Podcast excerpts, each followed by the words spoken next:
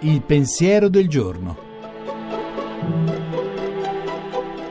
In studio Gianni Gennari, teologo e giornalista.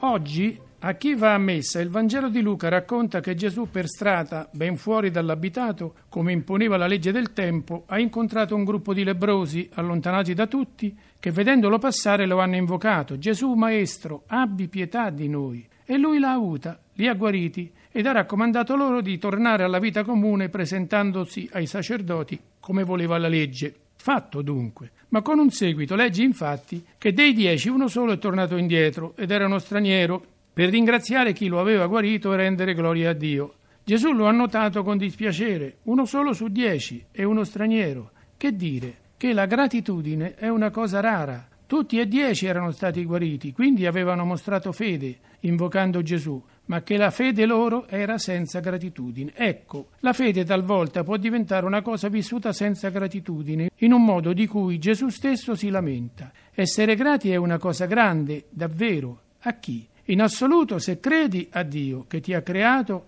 e non si è certo pentito di averlo fatto, ma in concreto la gratitudine va, deve andare anche a quelli che ti hanno generato e ti accompagnano nella vita, ai tuoi genitori, a tua moglie, ai tuoi figli, agli amici veri, anche a quelli che incontri sul tuo cammino, fratelli perché uomini come te. Non fare l'ingrato dunque con il Signore e impara a mostrarti grato anche a chi ti sta accanto ogni giorno. I nomi li sai tu, ricordateli. Buona domenica.